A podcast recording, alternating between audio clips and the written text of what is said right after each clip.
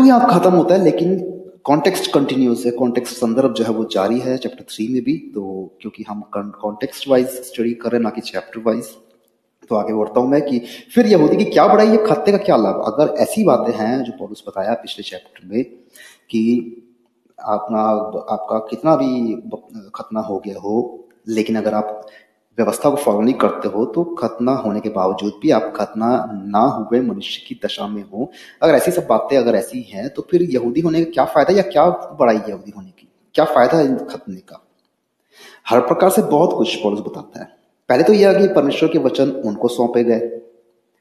तो जो बात असल में यहूदी होने की बड़ाई जो है, वो ये है कि उनको पहले परमेश्वर की पहचान हुई, क्योंकि इसलिए नहीं कि उन्होंने परमेश्वर को ढूंढ लिया था, इसलिए कि परमेश्वर ने ही उस कौम को बनाया अब्राहम के ज़रिए। परमेश्वर ने अपने आप को उन पर प्रकट किया, इसलिए वो पहले परमेश्वर को जानने वाले हुए। उनको ही पहले परमेश्वर के वचन यानी व्यवस्था मिली, और उस वाचा जो परमेश्वर ने बनाया, उनसे ही बनाया, और उसी वाचा की निशानी खतना जो थी, वो भी उन्हीं को मिली।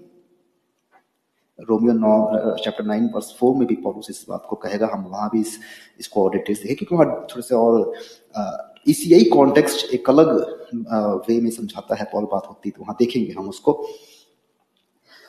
चैप्टर थ्री को एक बार मैं थोड़ा सा ओवर भी बता दूँ चैप्टर थ्री क्योंकि यहाँ से पॉलुस की बातें जो वो गहरी होती जा रही है। ठीक है, पॉलिस ने शुरुआत की चैप्टर वन में अभिवादन वगैरह से और समझाया, सबको ये समझाया कि हर एक मनुष्य परमेश्वर की नज़र में दोषी है तो किसी का यहूदी होना या यहूदी ना होने से वो बच नहीं जाता, दोषी सभी परमेश्वर की नज़र में। कि जिसके पास व्यवस्था है तो वो व्यवस्था ना फॉलो कर सका, इसलिए वो दोषी ठहराया जाता है।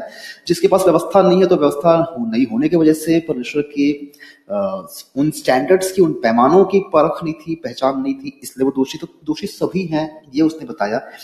इसलिए किसी भी इंसान का यहूदी होने पर घमंड करने का कोई फ़ायदा नहीं होता। ये पॉलुस का पॉइंट था जो उसने चैप्टर टू तक समझाया है।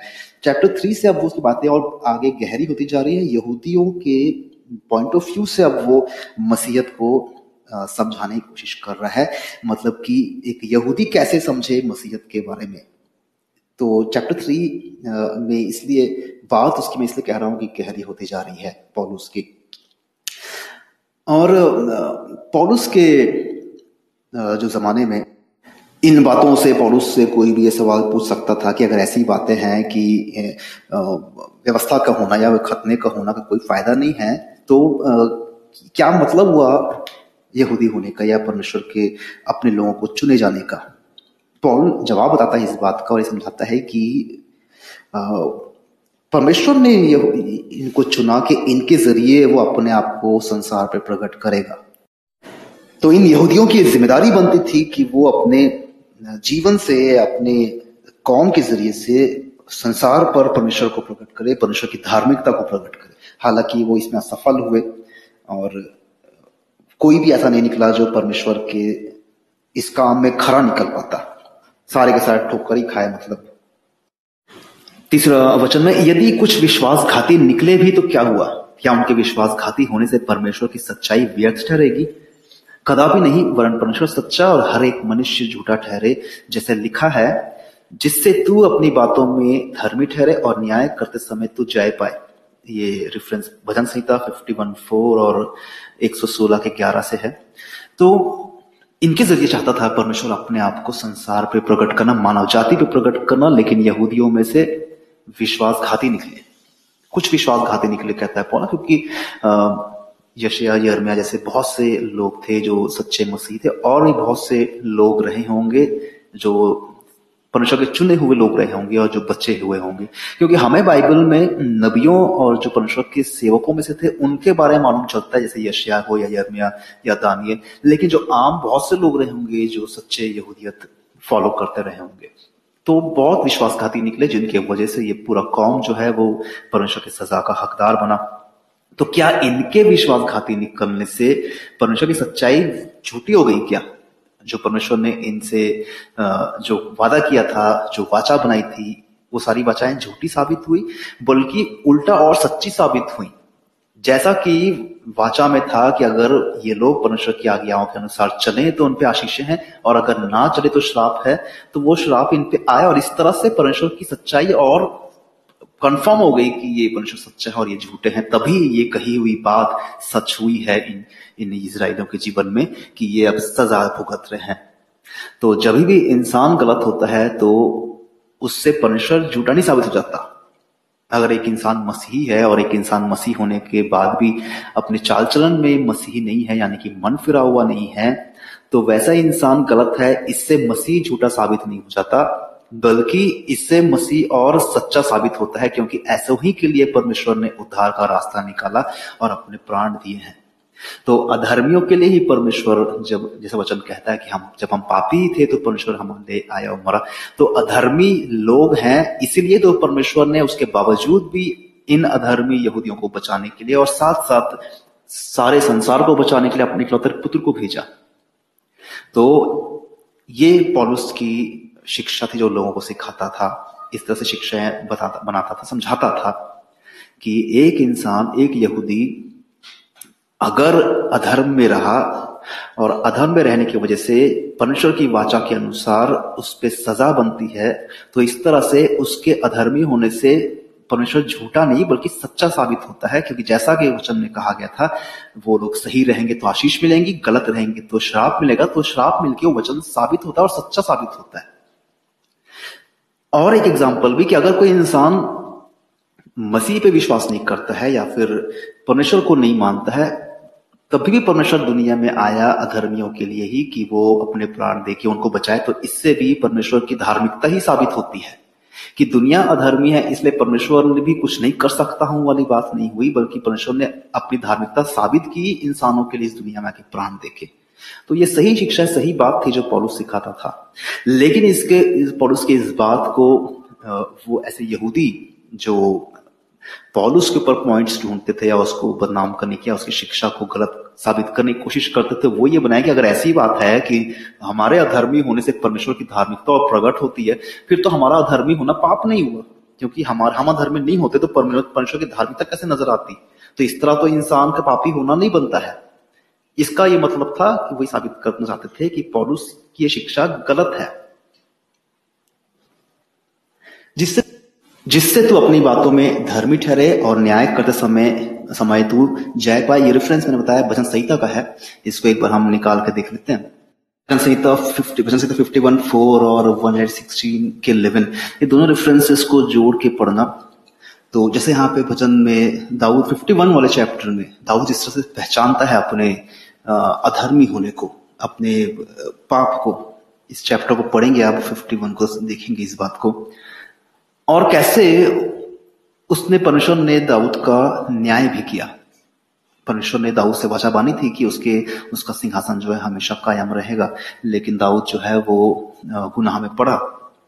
बावजूद उसके भी परमेश्वर ने उसको मन फिराव का अवसर दिया और अपने वादा जो उसने किया था वो कायम रहा और उसी दाऊद से यीशु मसीह दुनिया में आए। तो इस तरह से दाऊद के अधर्म के बावजूद भी परमेश्वर सच्चा ठहरा। इसलिए दाऊद एक सोलह में कहता है कि हर एक मनुष्य झूठा है तो ज़ाहिर है कि परमेश्वर सच्चा ठहरा। पर यदि हमारा अधर्म परमेश्वर की धार्मिकता ठहरा देता देता है तो हम क्या कहें क्या? यह कि परमेश्वर जो क्रोध करता है, अन्यायी है, यह तो मैं मनुष्य की रीति पर कहता हूँ, मनुष्य की रीति पर कहता हूँ पौरुष यहाँ इसलिए कह रहा है कि पौरुष पर इस तरह के इल्ज़ाम कुछ लगाए जाते थे। कि अगर इंसान के अधर्म होने के बावजूद, बल्कि अधर्म होने से परमेश्वर की धार्मिकता और प्रकट होती है तो फिर तो अधर्म जो इंसान ने किया है, वो पाप क्यों गिना जाए? क्योंकि उसके अधर्म तो परमेश्वर की धार्मिकता साबित हो रही है। तो इसलिए पौरुष की शिक्षा गलत है, ऐसी बात ही कहते थे इसलिए पौरुष ने ब्रैकेट में मेंशन किया है कि ये मैं मनुष्य की रीति पर कहता हूँ, ऐसी कोई वचन की बात नहीं है करके। कदापि नहीं नहीं तो परमेश्वर कैसे जगत का न्याय करेगा? ये अन्याय नहीं है कि परमेश्वर ने, परमेश्वर जब इंसान पर क्रोध करता है, परमेश्वर के जब इंसान पर प्रकोप भड़कता है मनुष्यों के पापों पर तो ये तो अन्याय हो गया लोगों के पॉइंट ऑफ़ व्यू से। ये तो अन्याय हो गया अगर ये बात है कि मनुष्यों के अधर्मी होने से परमेश्वर की धार्मिकता और प्रकट होती है। मिसाल के तौर पे अगर ब्लैक कलर हो, आप उसमें एक व्हाइट कलर का कुछ रख दे तो ऑलरेडी कॉन्ट्रास्ट हो जाता है ना? तो इंसान के पापी होने से ये कॉन्ट्रास्ट ऐसा बना नज़र आता है कि परमेश्वर नेचुरली धार्मिक नज़र आने लगता है। तो इस तरह से तो अधर्मी मनुष्यों पर परमेश्वर का प्रकोप तो अन्याय हो गया फिर, क्योंकि अगर अधर्म नहीं होते तो परमेश्वर की धार्मिकता प्रकट कैसे होती? तो सजा क्यों मिलती है? तो ये अन्याय नहीं है। तो पॉलुस बोलता है, बिल्कुल नहीं है। अगर ऐसा तो परमेश्वर जगत का न्याय कैसे करेगा? जिस परमेश्वर ने ये इच्छा रखी है कि मनुष्यों के ज़रिए अपने आप को प्रकट करे और उन मनुष्यों पर अपने आप को प्रकट करके उनको एक ऐसे पैमाने भी दिए कि इनके अनुसार इनको जीवन जीना है और उसके अनुसार कोई जीवन ना जीता हो तो परमेश्वर का प्रकोप भड़कना तो स्वाभाविक सी बात है। इसमें अन्याय की बात नहीं है और परमेश्वर का जब ये प्रकोप भड़कता है तो उससे तो और परमेश्वर की धार्मिकता प्रकट होती है कि जैसा परमेश्वर ने वचन में कहा था कि अगर मेरी आज्ञाओं पर चलोगे तो आशीष दूँगा और अगर ना चलोगे तो शराब दूँगा। तो परमेश्वर अपने धर्मीपने में, अपने न्यायी नेचर में जब लोग अधर्म में रहें तो उनका न्याय करता है और अपने कहे हुए बात को पूरा करता है तो इससे तो परमेश्वर का न्याय पूरा होता है। न्याय की परमेश्वर की परमेश्वर अन्याय करता है। तो अगर पॉलुस की ये शिक्षा, झूठी शिक्षा है, ये अगर फॉल्स टीचिंग है, आगे पौलुस लिखता है, यदि मेरे झूठ के कारण परमेश्वर की सच्चाई उसकी महिमा के लिए अधिक करके प्रकट हुई तो फिर क्यों पापी के समान मैं दंड के योग्य ठहराया जाता हूँ? हम क्यों बुराई ना करें कि भलाई निकले, जैसा हम पर यही दोष लगाया भी जाता है। और कुछ कहते हैं कि इनका यही कहना है, परंतु ऐसों का दोषी ठहराना ठीक है। तो पॉलुस की इन बातों को सही से ना समझ सकते थे लोग। और सीधी सी बात है, जब भी आप सच्चाई को, सच्चाई से लोगों के सामने रखेंगे तो उसका विरोध करने वाले होंगे ही होंगे। शैतान चुप तो नहीं रहेगा सच के विरोध में? तो उसका विरोध करने वाले होंगे ही होंगे। और जब विरोध करने वाले होंगे तो वो अपनी लॉजिक से, अपने पॉइंट से ये साबित करने की कोशिश करेंगे कि जो शिक्षा ये दे रहा है, वो परमेश्वर के विरोध में जा रही है। और पॉलुस यहाँ पे कहता है कि अगर कैसे समझता भी है तो उनको लगता है अगर कि ये फॉल्स टीचिंग है तो अगर ये फॉल्स टीचिंग है मेरी, और इस फॉल्स टीचिंग से असल में परमेश्वर की महिमा ज़्यादा प्रकट हो रही है तो फिर मैं सजा किस बात के लिए भुगतू क्यों मैं गुनहगार माना जाऊँ इसका मतलब पॉलुस ने उन्हीं की दलील का इस्तेमाल उनके ही पॉइंट को, अपने ही पॉइंट को साबित करने के लिए किया। जैसे कि वो कह रहे थे कि अगर ये शिक्षा बनती है कि हमारे अधर्म करने से, हमारे अधर्मी होने से परमेश्वर की धार्मिकता और प्रकट होती है तो फिर हमारा अधर्म करना पापी क्यों माना जाए, पाप क्यों माना जाए और हमें सजा क्यों मिले? तो वही पॉलिस भी कह रहा है कि जो शिक्षा मैं बताता हूँ, अगर वो झूठी शिक्षा है और मेरे झूठ से परमेश्वर की सच्चाई प्रकट होती हो, परमेश्वर की महिमा प्रकट होती हो तो मैं क्यों पापी गिना जाऊँ, जैसा कि तुम लोग बता, बोल रहे हो? तो ये बातें क्या लिखी हुई हमको जो मिलती है, इससे हमें समझ में आता है ऐसी बातें हमको ये घटने इस इस, उन लोगों के बारे में मिलती नहीं है कि क्या क्या वो पॉलुस के बारे में कहते थे। लेकिन पॉलुस के इस खत से जो पॉलुस ने लिखा है, इससे हमें समझ सकते हैं कि ये बातें थी जो वहाँ लोग पॉलुस के खिलाफ किया करते थे। और पॉलुस इस तरह से उन्हीं का दलील उनके खिलाफ इस्तेमाल करते कहता है कि अगर ऐसी बात है तो फिर मैं भी मैं भी अगर गलत शिक्षा देता हूँ तो ये गलत करता हूँ तो मेरे गलत से परमेश्वर की सच्चाई साबित होती है तो फिर मैं भी गुनहगार क्यों हुआ? मुझे क्यों कहा जाए कि मैं गलत हूँ? तो इस शिक्षा से जो पॉइंट निकल के आता है वो ये है कि क्या हम बुराई ना करें कि भलाई निकले? अगर ऐसी बात है कि हमारे बुराई करने से, हमारे अधर्मी होने से परमेश्वर की धार्मिकता प्रकट होती है तो फिर बुराई करें फिर, ताकि परमेश्वर की भलाई प्रकट हो। एग्ज़ाम्पल ये है इसका कि अगर मनुष्य अधर्मी नहीं होता तो यीशु मसीह को दुनिया में आके अपना लहू बहाना नहीं पड़ता। और यीशु मसीह का दुनिया में आना, परमेश्वर को प्रकट करना भी हुआ। तो अगर हम अधर्मी नहीं होते तो परमेश्वर को प्रकट करना भी नहीं हो पाता। तो हमारा धर्मी होना तो अच्छा हुआ कि परमेश्वर का प्रकट हो पाया। तो इसका मतलब यह है कि हमें तो धर्म करते रहना चाहिए, ताकि परमेश्वर प्रकट होता रहे, परमेश्वर सच्चाई प्रकट होती रहे। जैसा हम पर यह यही दोष लगाया भी जाता है और कुछ कहते हैं कि इनका यही कहना है, परंतु ऐसों का दोषी ठहराना ठीक है। तो ये लोग जो इस तरह सोचते हैं, जिनकी सोच ऐसी है या जो परमेश्वर को नहीं जानते हैं तो इनका दोषी ठहराना ठीक है, क्योंकि इन्होंने खुद ही लॉजिक बनाया हुआ है ना कि अधर्म करने से परमेश्वर की धार्मिकता प्रकट होती है तो इस पर अधर्म करने की सजा नहीं होनी चाहिए। तो अगर मैं भी गलत हूँ तो हम भी गलत नहीं होने चाहिए। तो अगर तुम्हारा ये कहना है, तुम्हारा इस दोष लगाना तो ठीक है फिर, क्योंकि उनकी ही सोच और उनकी ही दलीलें हैं ये। तो फिर क्या हुआ? क्या हम उनसे अच्छे हैं? कभी नहीं, क्योंकि हम यहूदियों और यूनानियों दोनों पर यह दोष लगा चुके हैं कि वे सब के सब पाप के वश में हैं। पॉलुस आगे की बात कह रहा है, और ये कॉन्टेक्स्ट है सबने पाप किया है, सभी गुनेगार हैं करके। जैसा कि लिखा है, पहले जो वचन पॉलुस कह रहा है, वो सब उपदेशक सात के बीच से है, कोई धर्मी नहीं, एक भी नहीं। कोई समझदार नहीं, कोई परमेश्वर खोजने वाला नहीं, सब भटक गए हैं, सब के सब निकम में बन गए, कोई भलाई करने वाला नहीं, एक भी नहीं। भजन संहिता फोर्टीन थ्री और फिफ्टी थ्री वन उनका गला खुली हुई कब्र है और उन्हें, उन्होंने अपनी जीवों से चल छल किया है, उनके होठों में सांपों का विष है। भजन संहिता फाइव नाइन और वन फोर्टी का थ्री और उनका मुशराब और कड़वाहट से भरा है। भजन संहिता टेन का सेवन उनके पाँव लहू बहाने को फूर्तिले हैं, उनके मार्गों में नाश और क्लेश है। उन्होंने कुशल का मार्ग नहीं जाना। यशया फिफ्टी नाइन एट, उनकी आँखों के सामने परमेश्वर का भय नहीं। भजन संहिता थर्टी सिक्स वन। तो आगे की जो वचन है, वो भी भजन संहिता के ही है। हम जानते हैं कि व्यवस्था जो कुछ नहीं है वर्ष ट्वेंटी जो है भजन संहिता 143 के टू से। तो ये सारे रेफरेंसेस जो पॉलिस ने यूज़ किए हैं भजन संहिता से हैं। अच्छा रेफरेंसेस में थोड़े बहुत अगर फ़र्क जब नज़र आएँगे तो ये समझना कि यहाँ पे जो भाव है उस भाव पे ध्यान दिया है पॉलुस ने। ठीक है वर्ड टू वर्ड नोट नहीं किया है उसको। जो भाव है उस वचन के उन उस, उस पर गौर करते हुए उसने लिखा है। दूसरी बात ये कि फ़र्स्ट सेंचुरी के दौरान में लोग सेप्टोजिन वर्जन जो न्यू ओल्ड टेस्टमेंट था उसको यूज़ किया करते थे। सेप्टोजिन वर्जन वो है जो जिसको इब्रानी लिखी हुई थी, पुराना नियम, उसको यूनानी भाषा में ट्रांसलेट किया गया था ताकि लोग जो अब यूनानी ज़्यादा बोलने लग गए थे, वो भी सर पढ़ सके। तो उनके रेफरेंसेस में थोड़े से फ़र्क हैं ओरिजिनल हिब्रू के रेफरेंस से।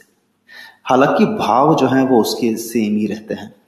तो इसलिए रेफरेंसेस में कुछ फ़र्क नज़र आएँगे, लेकिन इसमें कोई ट्रांसलेशन मिस्टेक या वचन में गड़बड़ी नहीं है, ठीक है? तो तो क्या हम सही हैं? पॉलुस कह रहा है। क्योंकि पॉलुस बता चुका है कि कोई भी इंसान सही नहीं है। सभी लोग जो हैं वो परमेश्वर की नज़र में दोषी ही ठहरा जाते हैं। तो इसका ये मतलब नहीं हुआ कि हम लोग सही है। सभी दोषी में ही आते हैं। तो पॉलिस ने रेफरेंसेस यूज़ किए हैं इस बात को साबित करने के लिए कि कोई धर्म नहीं है और कोई परमेश्वर खोजने वाला नहीं है। सारे रेफरेंसेस भजन संहिता से ही हैं। और वर्ष 19 में ये कॉन्टेक्स्ट यहाँ पे खत्म होता है। हम जानते हैं कि व्यवस्था जो कुछ कहती है, उन्हीं से कहती है जो व्यवस्था के अधीन है। इसलिए कि हर एक मुँह बंद किया जाए और सारा संसार परमेश्वर के दंड के योग्य ठहरे। क्योंकि व्यवस्था एक कामों से कोई प्राणी उसके सामने धर्मी नहीं ठहरेगा। इसलिए कि व्यवस्था के द्वारा पाप की पहचान होती है। भजन संहिता 143 का टू का रेफरेंस ये वर्स 20 जो है। तो व्यवस्था जो दी गई थी उनके उनके लिए ही दी गई थी, जिन, जिनके लिए व्यवस्था दी गई थी ना। तो व्यवस्था जो कुछ बोलता है, उन, उनके लिए बोलता है, जिनको व्यवस्था दी गई थी, यानी यहूदियों के लिए। तो वही लोग उस व्यवस्था के अधीन थे। ठीक है, और जब यही लोग व्यवस्था के अधीन रहकर व्यवस्था को फॉलो नहीं कर सके तो उसी परमेश्वर का दंड जब इनके ऊपर पड़ा और दंड के योग्य ठहरे तो इस तरह तो हर एक मुँह बंद किया गया कि यह व्यवस्था सच्ची थी। मिसाल के तौर पे जब इसराइली लोग गलत थे और भविष्यवक्ताओं के द्वारा उनको पहले से आगाह किया गया था कि अगर ये नहीं सही होंगे तो परमेश्वर की सजा इन पर पड़ेगी, ये गुलामी में जाएँगे। और लोगों ने देखा कि वाकई में ऐसा हुआ और इसराइली गुलामी में रहे, बबूल की गुलामी में रहे। इसको सब जानते थे उस।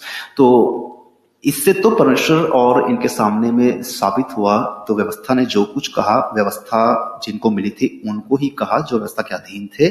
और जब व्यवस्था के अधीन रहे लोगों पर, उसी व्यवस्था के कहे अनुसार श्राप पड़ा तो हर एक मुँह इस तरह से बंद हुआ, हर, चाहे यहूदी हो चाहे नॉन यहूदी हो गैर यहूदी हो तो व्यवस्था कामों से कोई इंसान धर्म नहीं ठहरता, उसकी एक वजह है जो पुलिस बताता है, क्योंकि व्यवस्था सिर्फ़ पाप की पहचान कराता है। व्यवस्था ने बताया, हत्या ना करना तो लोग समझे अच्छा किसी को जान से मार डालना हत्या है और ये करना परमेश्वर की नज़र में पाप है और इसकी सजा बनती है। ये बात अगर कैन और हाबिल को पता होती तो वो कुछ और रास्ता सोचता ना।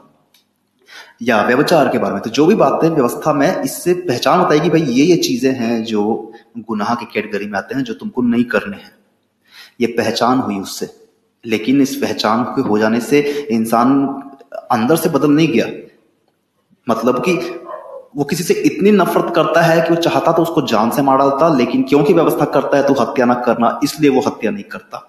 तो पाप की पहचान हुई, लेकिन उसके मन में जो नफरत है, पाप में स्वभाव की वजह से वो पाप में स्वभाव नहीं निकाल सका। तो इसलिए व्यवस्था से कोई धर्म नहीं ठहर सकता।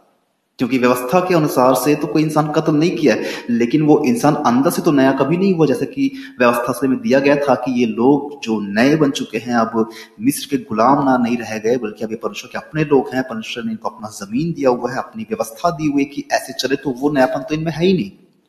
तो इसके बावजूद भी कि व्यवस्थाओं को दी गई तो वो व्यवस्था की दी जाने से उद्धार नहीं पाया बल्कि व्यवस्था के जाने से और उल्टा पापी ठहरे। क्योंकि अब उनको पाप की पहचान थी और पहचान होने के बावजूद भी वो व्यवस्था को तोड़ते थे। तो चैप्टर थ्री के वर्स ट्वेंटी तक ये पहला कॉन्टेक्स्ट जो है वो कंप्लीट होता है। और पहला कॉन्टेक्स्ट जो मैंने बताया था कि दोषी अवस्था जो मनुष्यों की है, और क्यों मनुष्य जो पाप पाप में है, मनुष्य जिसकी वजह से उनका जस्टिफाई करना भी बनता है न्याय उचित करना भी ज़रूरी है। तो ये सारा कॉन्टेक्स्ट पॉलिस ने वर्स चैप्टर वन वर्स 18 से चैप्टर थ्री वर्स 20 तक का ये एक कॉन्टेक्स्ट है, जिसमें और ही बहुत से सब कॉन्टेक्स्ट थे जो मैंने एक्सप्लेन किए। इनमें से कोई सवाल हो तो आप ज़रूर पूछ सकते हैं। कमेंट करके पूछ सकते हैं या फिर व्हाट्सएप में आके पूछ सकते हैं। साइट पे आपको इसके लिए ऑप्शन नज़र आएँगे। तो ये पहला कॉन्टेक्स्ट था जिसमें ये तीन चैप्टर्स कवर हुए हैं। तो अपने अगला जो कॉन्टेक्स्ट होगा उसमें हम chapter three verse twenty one से chapter five verse twenty one तक की स्टडी करेंगे। God bless all of you